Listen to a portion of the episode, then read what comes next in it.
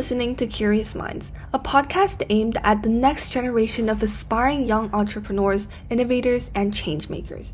We release new episodes every month discussing career insights, entrepreneurship, and the most exciting emerging technologies today. Today, we're talking to Cam, who is a software entrepreneur and product manager. The past few years, he's worked to help grow Edmonton's emerging tech economy by connecting entrepreneurs, investors, developers, and creative minds through Startup Edmonton.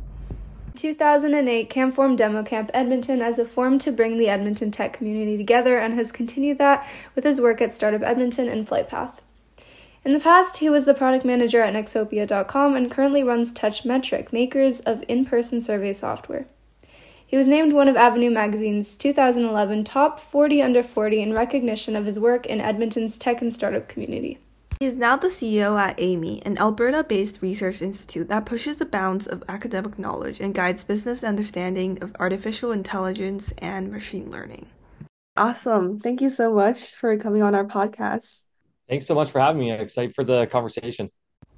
Yeah, so we wanted to start by asking can you tell us a little bit about your journey leading up to becoming the CEO at Amii? Yeah, thank you. It's a great question. So most of my background has been on the the product and startup and kind of investing side of the world. Uh, my my on the education side, my undergrad degree was in business and finance, um, and then later on, I went back to grad school and did a, a master's degree in computing science. Um, both of those were at the University of Alberta. Um, so a little bit of everything education wise. I think in my undergrad, I switched majors four times, um, just you know bouncing around and kind of trying out different things.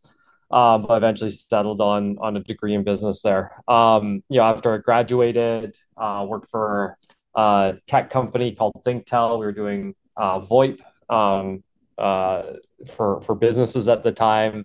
Uh, eventually went and led product for a company called Nexopia. That was a social network um, based in Canada. We were the second largest social network in Canada at the time.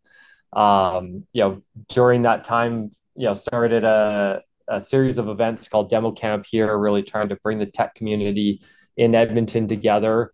And, you know, kind of through that, ended up, um, you know, starting an organization with a, a friend of mine, uh, Ken Bautista, called Startup Edmonton. And, you know, really, uh, built that to to build out the the startup and the tech community here in Edmonton overall.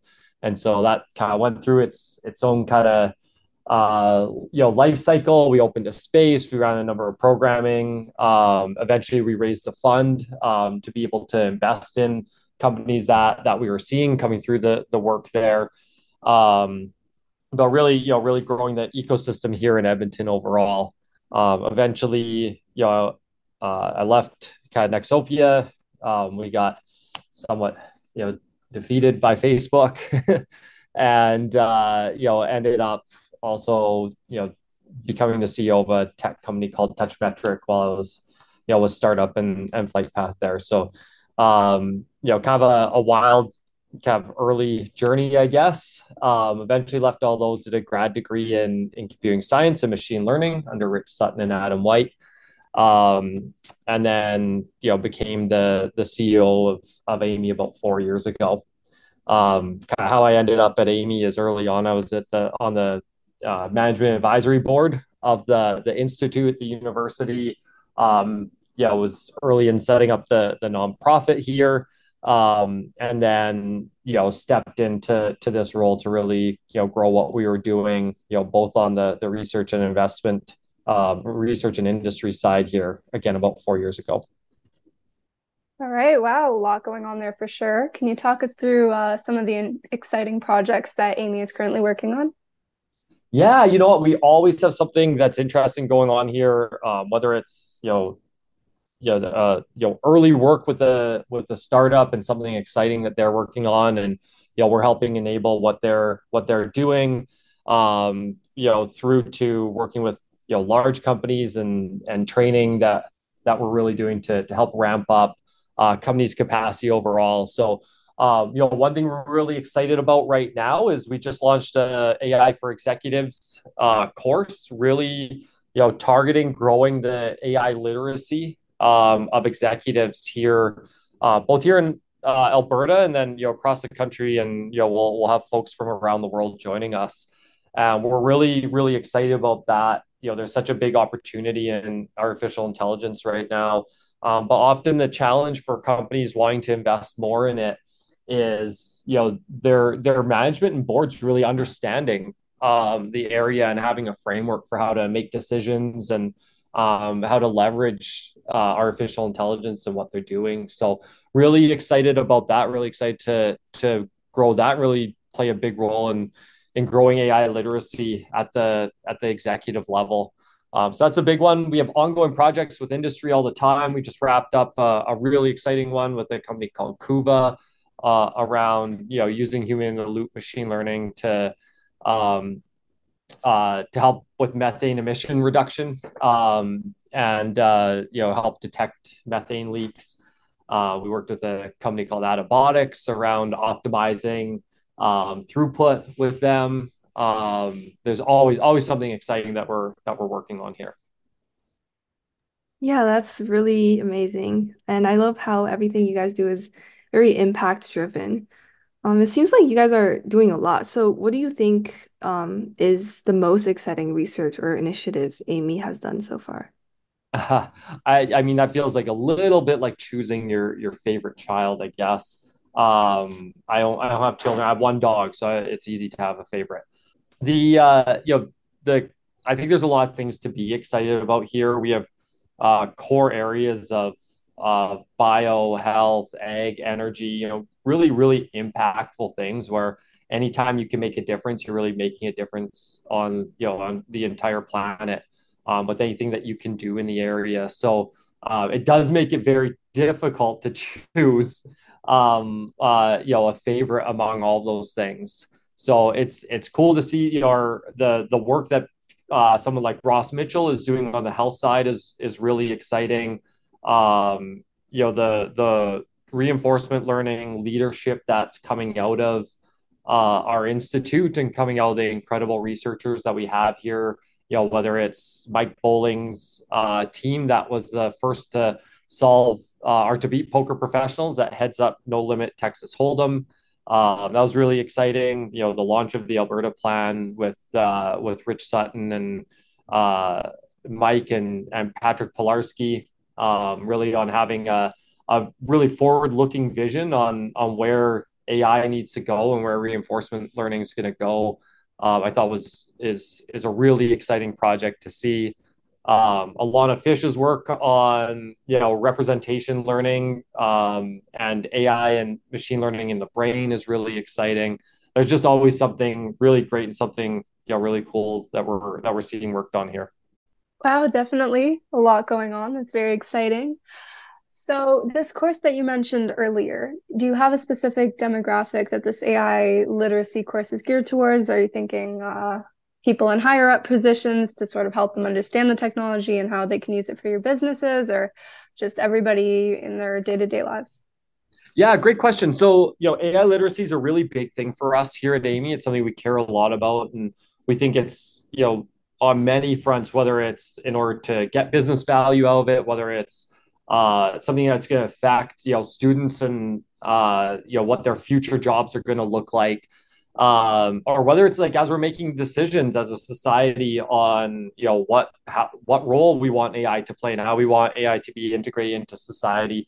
We need people to be informed and literate about AI to to be successful at that.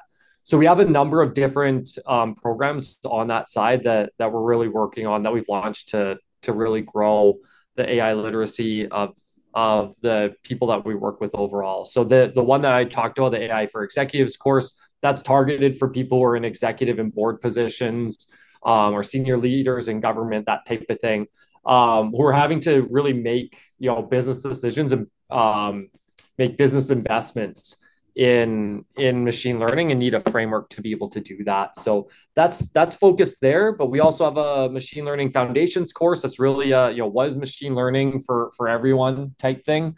Um, so we have a course around that. We're really excited um, to partner with the university to be um, you know the first you know major university to launch uh, an ai course and eventually an ai certificate that every undergrad student on campus um, will be able to take. So really excited about that. Um, they're writing the first version of that here in January, led by Adam White and Alona Fyshe, um, called AI Everywhere. And you know that's that's an opportunity for every undergrad on student to be able to to take that course. Um, Jill on our team here is uh, is leading out our, our K to 12 initiatives as well um, to really help enable teachers to be able to um, you know bring AI and help teach AI in the classroom. Um, so really that that full stack literacy, you know, all the way through kind of early education from you know to post secondary through to executives. We really think that you know full stack um, growing AI literacy is incredibly important. Uh, seeing that you have previously founded several companies as a serial entrepreneur, what was the hardest part about starting all these amazing companies from the ground up? And maybe what are some barriers that you encountered while doing so? Yeah, great question. I mean, you know, starting things is is a combination of, of fun and scary at the, at the same time.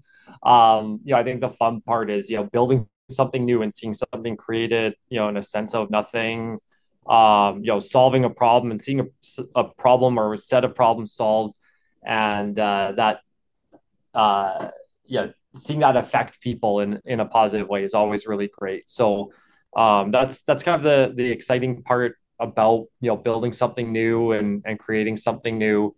Um, you know, the hardest part, I mean, there's always a lot of challenges early on in in a startup or in building something typically you're you're under resourced and so you're probably having to wear you're typically wearing having to wear a bunch of hats. Um, you know whether your you know your title might be i don't know co-founder or might be ceo or whatever. Um, but you end up being the the chief legal officer the chief ip officer the head of marketing the head of sales you know the head head of engineering. You know you're wearing a lot of different hats early on and being able to context switch and, and move the organization forward uh, while doing a bunch of those things at once is the is often the the big challenge. Yeah, for sure. Like being being the founder or the CEO is definitely a very comprehensive role, and that's what people normally see it as. So, what do you think is something that people do not expect to be part of the startup founder experience? Yeah, I, I think that part of wearing multiple hats is probably the biggest part where, you know, you kind of go in, you know, often you know, might say, okay, well, I'm a, I'm an engineer, I'm a programmer coming in. I built something cool, and you know that's my role. I, I I build the thing, and then you know other people use it or other people sell it, and you know very often, and as a as a startup founder, um, you know you're not just playing that role, and so maybe you're very very comfortable um, being a, a, good engineer and building things, or maybe being a, a great designer and designing something really awesome. Um, and not as comfortable in you know in other roles. And uh, you know being ha- being having to wear multiple hats um, in those you know in a in a startup in a in a new company is is often really tough because it, it takes you on what it, typically you're very very comfortable at um, and something you maybe know a lot about into an area you're maybe less comfortable being in and is outside of your area of expertise. So that's often the hard part is is really balancing that and and trying to be successful at that. Personally do you believe that this sort of flexibility mindset is something that you can sort of train yourself to fall into? Or do you think some people are just natural entrepreneurs? They're just born with it. Yeah great question. So i've always fallen in the i don't believe that entrepreneurs are are born. I think you know um anybody can be an entrepreneur. It, often takes a little bit higher risk tolerance. So maybe not everybody wants to be one. Um, but I think anybody can, and that like ability to be flexible and constantly learn and grow.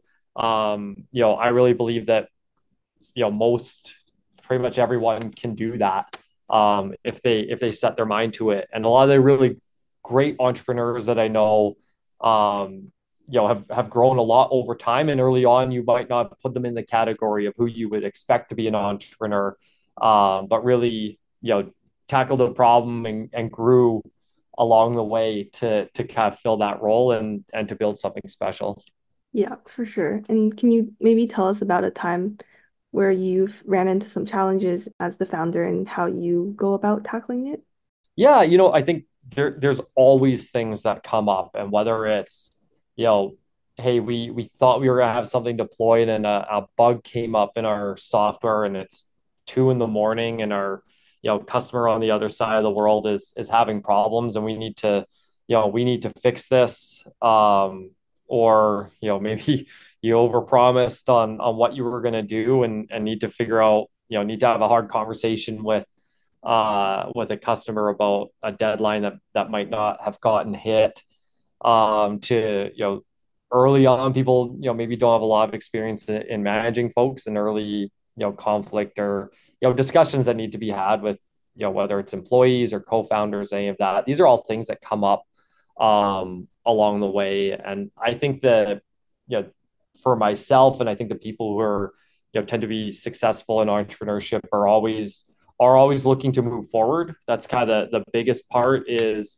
you know something's going to come up and it's less you know sitting there and dwelling on that isn't going to help. And you know you usually don't have time in a startup to dwell very much. It's you know what's the next thing? What can i do to solve this now? And what's the next thing i need to do to to move stuff forward?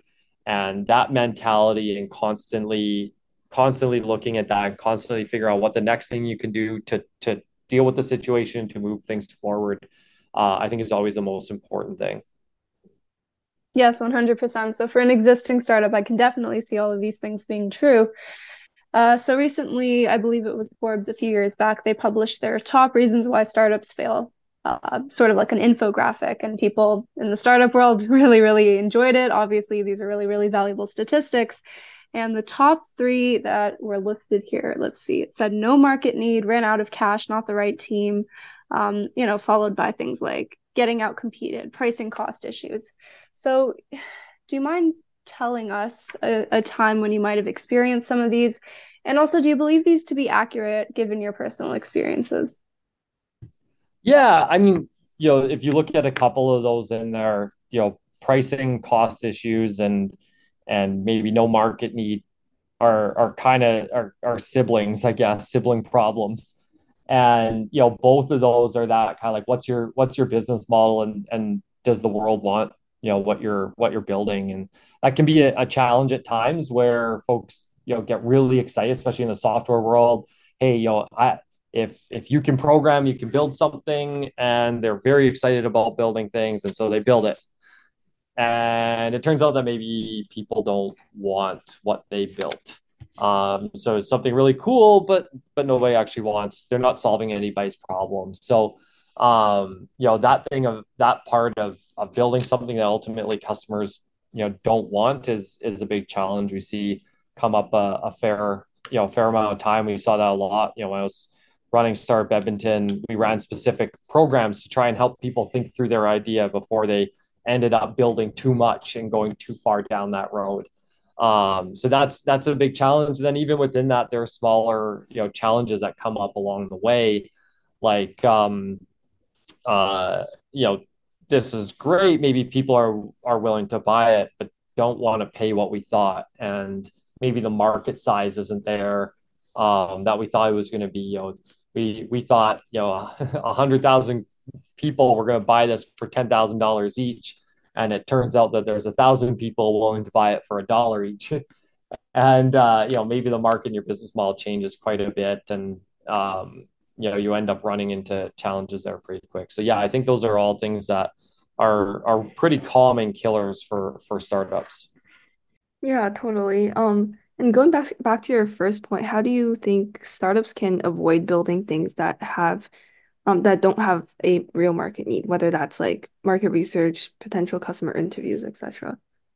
Yeah, I mean, usually the best thing is the the earlier and you know faster and more you can talk to customers, the better. The the better you can have a loop of talking to somebody who is willing to pay um, for for what you're doing, learning from that, and uh, and iterating from there is is you know kind of the key to to avoiding that as a as a problem. Um, so, you know, that's that's the biggest part is talking to customers early on, you know, on the software side. Um, talk to customers early and often, and you know, iterate on on what you're hearing and and grow from there. Definitely. So, with the investing landscape looking right now how it does, do you think software companies are going to have it easier or harder when it comes to things like securing funding in maybe five years, 10 years, 20 years? Um, yeah, I mean, it always feels like there's there's a there's always like a a headwind and there's always something you know positive when it comes to raising money for for startups.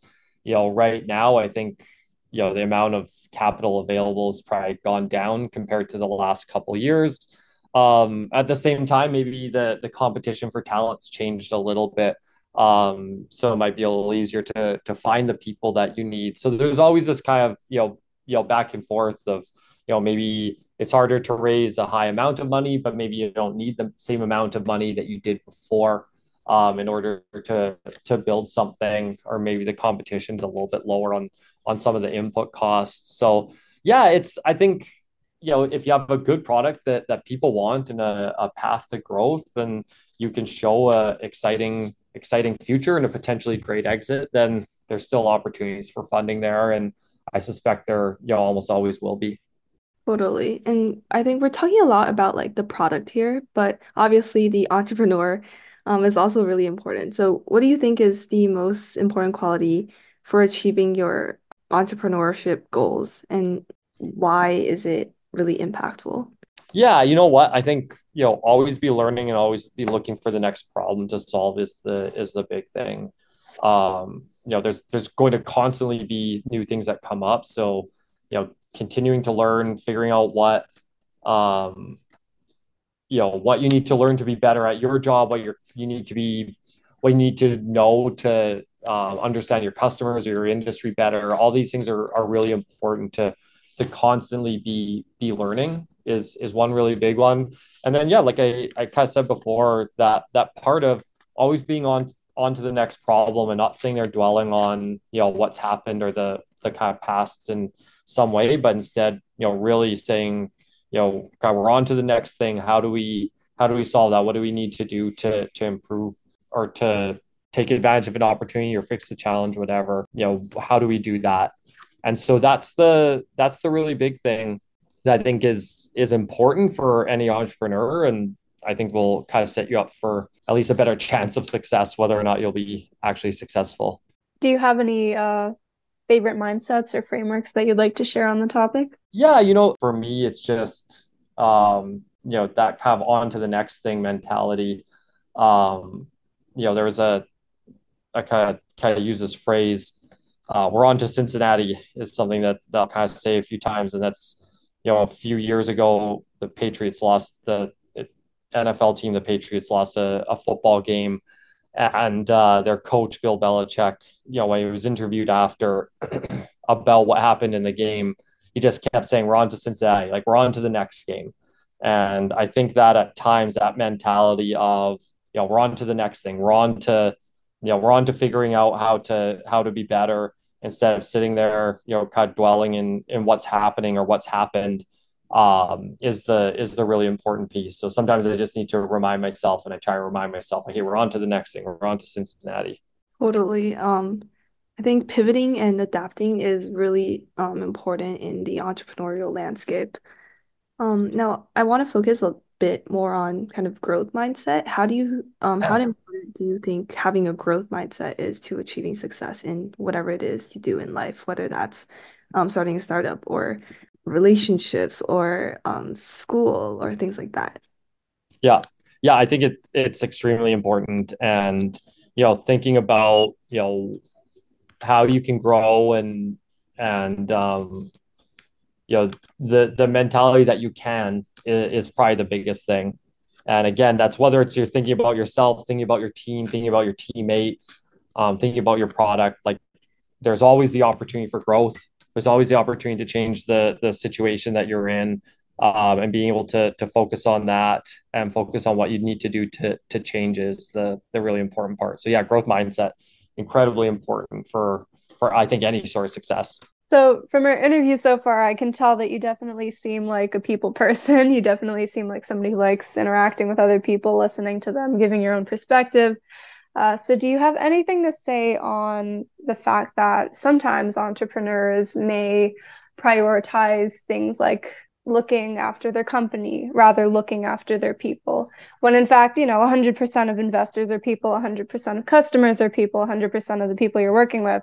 Um, you know maybe not on an assembly line robots are kind of taking over there but generally speaking we're mostly surrounded by just a lot of other people so do you have any tips for that one-on-one human connection yeah you know i think that generally uh, you know start founders are are successful are able to connect to people very well and see it as an important part.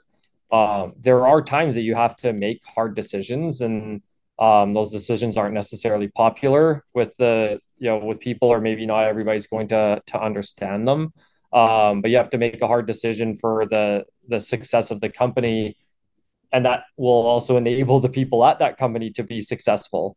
And so it's it's always that tough thing but the the more you can build trust the more you can bring people along in that process the the kind of better your you know the end result of that's going to be. So you know i think anybody like connecting with people you know finding out not just you know how they're doing at their job or how they're doing at work but what's happening in their in their lives and trying to to understand and you know build that connection with with people on that kind of personal level i think is incredibly important and I think anybody that's successful is generally going to be, you know, generally going to have done a good job of that. And do you have any tips on building relationships, building your network? Obviously, that's a really important aspect of being entrepreneur. So, um, do you have any tips on that? Yeah, I mean, like part of it's just being out there and, and talking to people. You know, I would say I've always found success in in helping out, you know, with events and helping out, you know, kind of you know build community and and you know where I can helping solve other people's problems you know early on in in my career you know right after university you know the the thing I could help with was like setting up chairs at an event. And I was willing to you know go set up chairs or you know be the person that you know hands out name tags type thing. And you know that may seem like something little but it you know in in some of those cases I was able to connect with some really awesome people um, whether was striking up conversations or you know with the, the organizers of the event and you know help them out build some rapport there and you know really take things from there so you know i think always you know the more that you can not just try and be out at something although that's important but also try to build a meaningful connection and help people um, the, no, the more you're going to be able to to grow your network with the rise of AI in the digital world and all this uh, crazy stuff that we got going on in the tech space with AI, AGI, everything.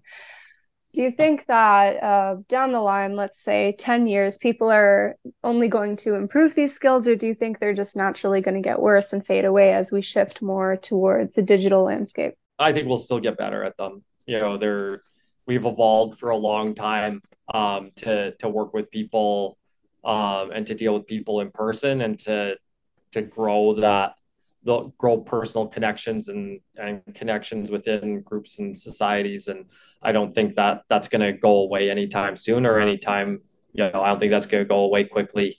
Um, if anything you know there'll be always up and down ups and downs here and there but I think that AI is going to um, you know we're going to leverage AI to be able to enable that even more going forward. So no I think the those personal connections are, are something that are going to continue to grow over time. For sure. Um, now I want to switch the topic a little. So, um, as an investor, have you ran into any major challenges recently? Um, no, I mean the the you know market being volatile and having gone down quite a bit was was not helpful um, necessarily, and you know certainly for for companies that I've invested in the past, you know they can be doing things well, and you know timing might have, you know, not been their friend, um, depending on when they needed to raise money, that type of thing. So, you know, volatility is always tough and it's it's difficult for, you know, investors, difficult for entrepreneurs when, you know, there's things that are out completely outside of your control um, that are affecting the trajectory of your business. Um, so that's you know i mean that's that's kind of been what the last couple of years have looked like here and you know unfortunately you know that's just kind of part of the game when it comes to whether it's investing or, or entrepreneurship. There's always going to be those things that are outside your control and you know you do your best to control the things that are within it. So just out of curiosity apart from let's say ai the obvious one um, what other markets have you been watching recently? Um, yeah, I obviously I, I you know pretty strong believer in AI and, and machine learning. I think you know the the biology and life sciences industry is incredibly interesting and is going to continue to grow. And you know we've seen the impact of you know thing of of the biotech industry on you know things like pandemics, and we've seen the the um, we've seen a lot of incredible things, whether it's on you know things like cancer care uh, cancer therapeutics. We've seen we've seen some really interesting things over the last number of years. So bi- the biomarket's incredibly interesting. Um, health and the the impact of of AI and health um, continues to be you know a, a growing area and a, a, huge opportunity area. And then you know obviously with you know things like uh, climate with the forest fires that, that happened last summer, with, you know with with the whole energy industry um, there's there's just a lot of opportunity for you know again you know for the industry itself but then also for ai to to just really play an interesting role and enable new things there definitely um now i want to kind of just wrap it up since i do want to respect your time so what do you think are three takeaways from this conversation that you want our listeners to walk away with do you have any words of advice for you know the next generation of kids out there who maybe hope to one day work in the software space or even start their own companies? Um, yeah, you know, for me, always be moving on and, and solving the next problem. I think the, the best entrepreneurs are always the ones who are who are figuring out and solving the next problem, always looking for you know ways that you can learn. And um, you know, although I said that you don't want to get too far out of, of building something before you know somebody wants it, I think that um, you know, still being interested and and and building and trying to get things in people's hands is just an incredible thing. So, um, you know, never losing that builder mindset is is incredibly important.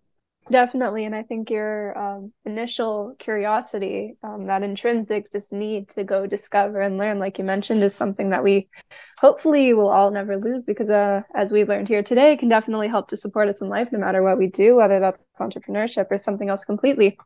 So I'm really glad that you brought that up. And I think that's a wonderful note to end off on. Awesome. Well, thank you both very much. Thanks for having me.